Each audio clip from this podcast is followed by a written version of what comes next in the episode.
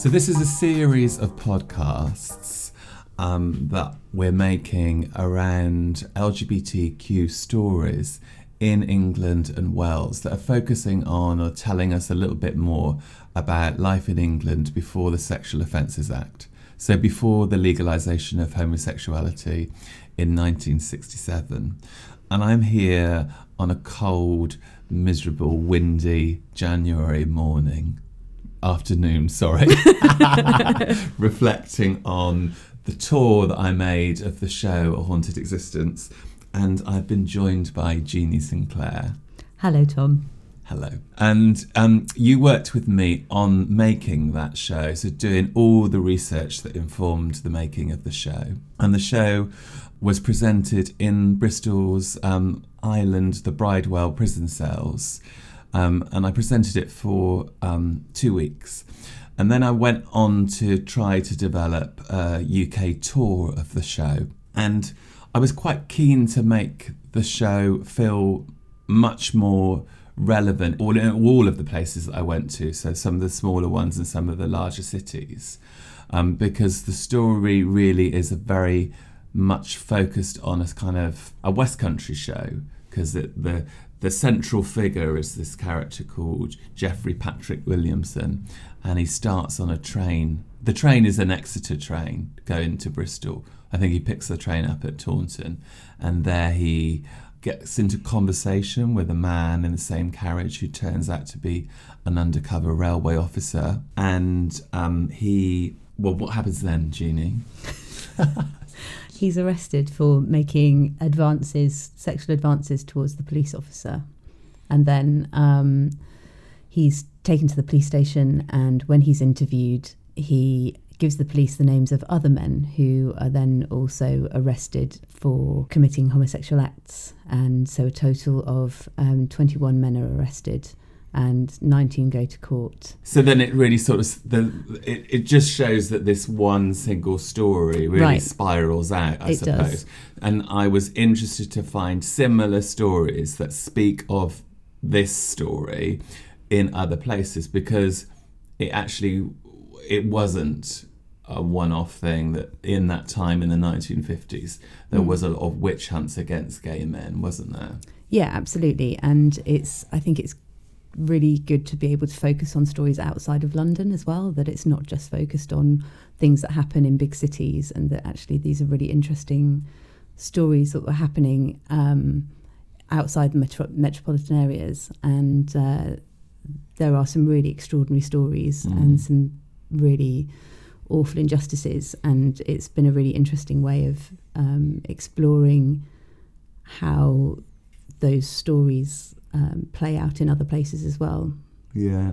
So I had this idea that when I would go to these places, I would work with a local archive and an archivist to kind of dig around and find stories that tell similar or or different, very different stories, but talk about um, homosexuality and work with a group of interested people that would then go about to try to find out more stories for themselves so they would be able to conduct their own research. And I was interested in working with people that might be on that sort of journey themselves into finding stories. And that sort of makes me think about something that you quite often said within this collaboration around research and and research being me search yeah. Because it kind of tells you people are researching for their own reasons, I guess.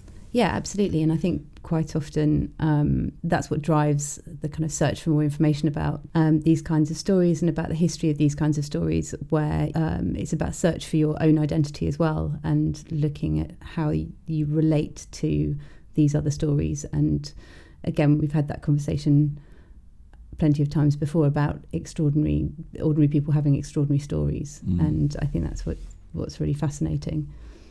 So the Heritage Lottery funded um, me to work with um, three different archiv- archives and um, put together groups of people, and also with a kind of touring pop-up exhibition that told the haunted existence story as well. So it was very much embedded within historical research. And as you say, I think what happened through that was that people began to find their own history through those stories, I think. Yeah, I think it's really important to be able to highlight the fact that people can see their own lives reflected in these histories as well. That um, you know, people are just people, and there's definitely things that people can identify with in each of the different stories that we've uncovered. Um, that there's there are details within that that are really um, familiar and people can empathise. And I think that's mostly the the most important aspect of this. That there's a real human connection there that you can empathise with these mm. um, the people that we're telling stories about. And there's something as well around this idea that the stories that are kind of right at the forefront in an archive mm. are very much controlled by forces that uh, you talk about it much more eloquently but this uh, idea around um, the kind of white heterosexual man being mm. of, of, of, dominance within the archive and those stories and so the archival silences that you that we, aren't there yeah i mean there's those kind of um, power structures, invisible power, power structures, structures, that yeah. control the archive that assume that the archival subject is white, heterosexual, male. And part of the problem in researching the stories around haunted existence were that a lot of the men involved weren't from uh, were from working backgrounds, working class backgrounds, and um, weren't particularly well educated. And unfortunately, if you're not from um, a wealthy background or if you're not um, not quite middle class, um, then there's there's not a lot that you can find in the archive about people, and it it's a real problem and, and a challenge as a historian doing the research to be able to kind of find out as much as possible about those people. But the trail often goes cold because people are, are, written about in the archive generally. So that's why it's interesting. You know, they don't have their own autonomy. It's not their voices that you're hearing. It's mm. the um, when they're written about um, by um, the state or the police or you know that's that's why so why it's very much one side of their lives that you get recorded, yes. which is the um, around like crime and punishment, basically. Exactly. Really. Yeah. So yeah, it's mostly in kind of criminal records, and yeah. it's you don't hear the voice of um, of the people themselves. Mm. So th- that's why it's interesting to kind of um, be able to look at things like diaries that we've done mm. this time around as well, mm. which has been really interesting. Um, so if we just look at the kind of research that you carried out for haunted existence, it feels like they could actually be divided quite neatly into like different types of research. Yeah, absolutely. Um, so for Haunted Existence, you gave me a newspaper article um, about the Geoffrey Patrick Williamson case, and that had a list of names, basically names and ages, and um, the addresses where these men lived at the time of their arrest. And that was what I had to start with. Um, so I was using Ancestry, um, Ancestry.com to look up details about each of the, those men, and sometimes there was very little other than birth and perhaps death records. However, in the case of Geoffrey, it was um, much easier to find information about him because he was better educated because he went to a public school. Um, his father was an engineer, and he was registered to vote everywhere that he lived. Um, so that makes it a lot easier. So we were able to, to, kind of trace his journey and where he was at different stages. And of course, then the immigration records. So the Australian archives are really helpful for that. Um, because when. Because he emigrated. Yeah. yeah so when um, he was consistently registered to vote at every address that he lived at. And then suddenly in 1965, all records disappear of Geoffrey. He was living in London at the time. And so just as a as a kind of hunch, really. I thought perhaps because there's no death certificate or no record of his death at that time, so I decided to check the emigration records. And luckily, the Australian National Archives are really, really useful. It's everything's digitized and it's free to access as well. So, can you tell us what other research methods that you used? So, for Vere Kasper, um, who was one of the men on the list, because it was such an unusual name, I thought I'd just Google it. And what was really interesting about that is that what came up was really quite unexpected. and it was the uh, message board of the um, Newton Abbot Metal Detecting Club, and someone had found a, a quite extraordinary piece of jewellery, a bracelet on the beach whilst metal detecting that was engraved with Vere Casper's name, and that was in 2015. And so they had an image of the bracelet, and it said on the back it had Vere Casper and it had his RAF number and also um, always we three engraved on the back. Um, so that was quite extraordinary to Mm. to find um, something like that just through googling. It doesn't happen very often. It also came up with the details of his discharge as well, which was um, quite interesting as well because it showed when that he'd been made uh, an officer, and it was unusual for people to be able to work their way up from being ground crew to being an officer to actually being um, Mm. flight crew. In the show, I say so. He must have been pretty good at it. Yeah, exactly. but also the bracelet was just a completely, uh, just completely out there. It was just not what we were expecting at all, Mm. and that was really wonderful because that brought up so many different other potential stories. Where did he, th- you know, had he drowned himself? Mm. Did he throw it into the sea? You know, um, it's so many we- possibilities. When we look at these materials, like whether they're actual objects or photographs of objects or papers, Mm. we kind of look at them in this way, like the the bones, the flesh, or the ghosts. Mm. So the bones are what are there. The flesh are kind of like what we can imagine around that, or paint that pitch, picture to make it more vivid and clearer about the person. And the ghosts are really what is left out, Mm. and that felt really with Vere's story like there was a net, there was a combination of all of those three things happening. Yeah, absolutely. And with any document, there is, uh, you know, the it's the kind of bare bones of the story that um, that bracelet was definitely haunted by, you know, Vere's ghost and that idea of what has happened to him and how did that bracelet end up on the beach. Um, And was he in a three-way relationship? yeah, absolutely. The- yeah, and the kind of coincidence with the the song that you'd used as well. Mm. That um, it was um, it was really fascinating, and that that generates as ma- as many questions as it answers, I suppose, as well. And that Mm. was what led us to then um, again go back to ancestry.com when I knew that he died in 1971.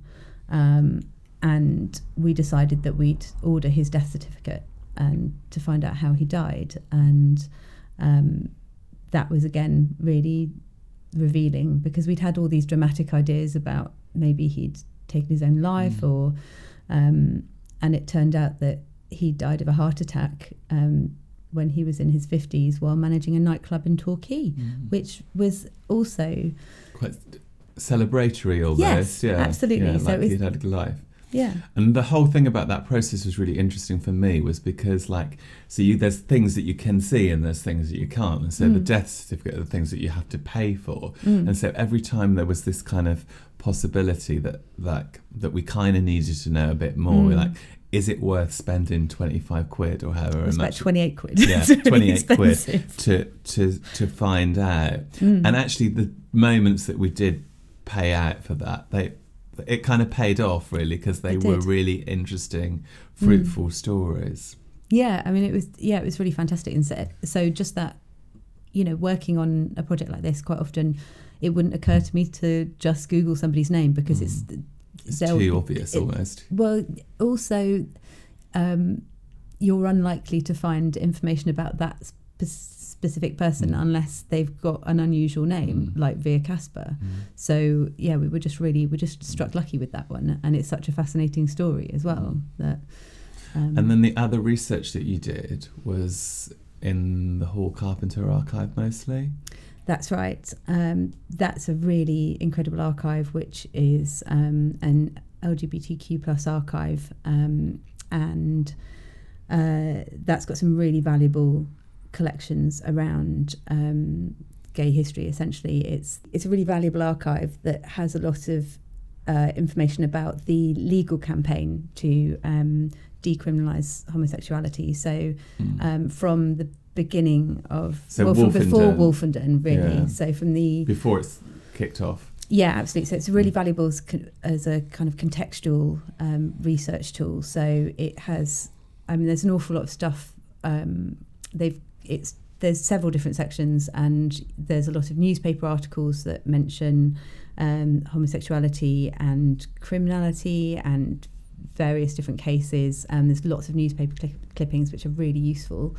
Plus, on top of that, there's all these um, legal documents which and letters and campaign documents. so this was all happening before that, that put into place the wheels in motion for the Yeah. Wolfenden Committee. absolutely, absolutely, set- yeah. yeah. So it's got um, things from before Wolfenden, and then um, after the Wolfenden, after Wolfenden was set up, it's got a lot of details So about the members. to put that into context, sorry, Wolfenden, it like I talk about it within Yeah. the show, but it took about twelve years to actually action. But it was a group of people that were set up a committee, and they looked Mm. at the way that they looked at the possibility of homosexuality being legalized, but it took Mhm. them twelve years to kind of come to that decision. Yeah, so there were lots of interesting people brought together to um, as part of Wolfenden as well. What that was one of the really interesting things. Jeremy Thorpe is a big supporter of that, Mm. um, and you've got. Um, uh, Lord Owen, who I do a lip sync to, Yeah, and um, there are also um, religious leaders um, as part of that, and um, a, a huge number of different people coming from kind of different areas, um, like medical professionals, and the discussion around it's quite interesting actually the way that they choose to discuss the way in which they might campaign to get public sympathy, because of course Wolfenden didn't just cover homosexuality; it also covered things like prostitution. And were there women in the committee? yes, there were. Um, and so it was, it was a very interesting group of people and from all sorts of different walks of life. And uh, of course, the, the findings that they um, came to on prostitution were implemented within two years of the report being published. Mm. And it took another 10 years for um, them to implement the changes um, in the law for homosexuality, partly because they believed that there wasn't the public sympathy to do that, that um, they thought it wouldn't get passed, Mm. basically. So they really needed the kind of like almost like the DNA of the society to kind of shift a bit so that Yeah. they that they could it, it could be accepted by society. Yeah, and actually, I think it's really interesting if you read a lot of newspaper articles from the time looking at letters, um, letters to the newspaper and things like that. There's a lot of sympathy, and again, what I was saying earlier that the way they decided that they should campaign was based on a, a kind of medical um, construction of homosexuality that it was um, they thought that the best way to get decriminalisation was to use the kind of medical theories of the time which was that homosexuality was a mental illness essentially but they thought that that would gain most sympathy with the public as a as a way of approaching it which is quite interesting so there's an awful lot of other stuff in the archive around like, Aversion therapy. aversion therapy yeah. and the kinds of medical treatments that Mm. um, were um, used Yeah. at that time. So in the show, I, I I do a whole sort of aversion therapy section. So over the next um, three podcasts, we're looking at different stories, and some of them kind of rub up against these stories Mm. in in interesting ways, and some of them sit very differently. Um, so that's what we're going to be talking about in them.